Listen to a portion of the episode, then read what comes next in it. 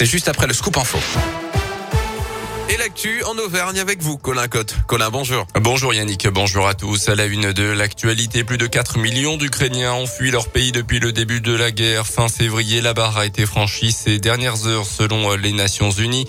Malgré des avancées, a priori hier dans les négociations entre délégations russes et ukrainiennes en Turquie, des bombardements ont quand même été signalés dans l'est de l'Ukraine cette nuit, notamment à Tcherniv, privant cette ville d'eau et d'électricité. La Russie avait pourtant promis de réduire radicalement son offensive autour de la capitale Kiev et de plusieurs autres agglomérations préférant se concentrer sur la région est du Donbass.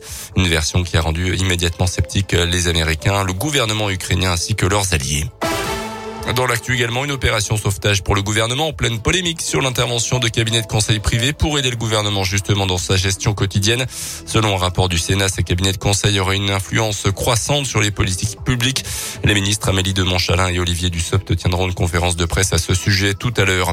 Une polémique malvenue à 11 jours du premier tour de la présidentielle. Radio Scoop poursuit la présentation de chaque candidat et de son programme. Ils sont 12 en lice au total. Aujourd'hui, focus sur le Rassemblement national.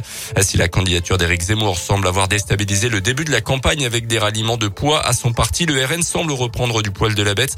Marine Le Pen est donnée deuxième dans les derniers sondages à près de 20% d'intention de vote. Quand Éric Zemmour est à 11% d'intention de vote. Rien d'étonnant à cela pour Michel Morel, conseiller régional du Rassemblement national. Je pense qu'il a, euh, M. Zemmour, beaucoup plus l'objectif de remplacer les LR. D'ailleurs, euh, dans son entourage, des gens qui sont allés le rejoindre, qui étaient chez nous et qui reviennent, ça il faut le savoir, hein. il y a beaucoup de gens qui sont déçus. La société euh, de, base, ça ne l'intéresse absolument pas.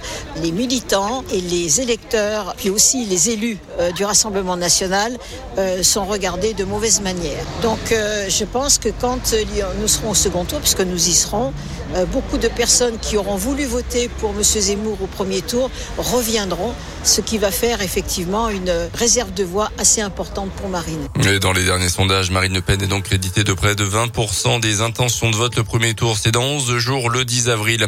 En Auvergne, une détention provisoire confirmée pour un ancien militaire du Puy-Dôme soupçonné de trafic de stupéfiants. En janvier 2020, des policiers avaient intercepté un convoi de deux voitures en provenance d'Espagne. Dans l'une d'elles, près de 4 kilos de cocaïne. L'enquête avait débuté à l'automne 2019 avec l'interpellation en Guyane d'une femme porteuse de plus d'un kilo de cannabis, affirmant avoir été recrutée pour convoyer la drogue jusqu'à Clermont. Les policiers ont découvert que le trafic s'organisait autour d'un groupe d'amis d'anciens militaires. Un appel à manifester demain à Clermont à l'initiative des syndicats de fonctionnaires. Ça sera à partir de 10h rue Condorcet. Et puis on termine avec euh, les sports et du euh, basket avec en probé la défaite à domicile hier soir de la Jave contre Nantes 75 à 80. Les Auvergnats sont septièmes au classement. Merci beaucoup.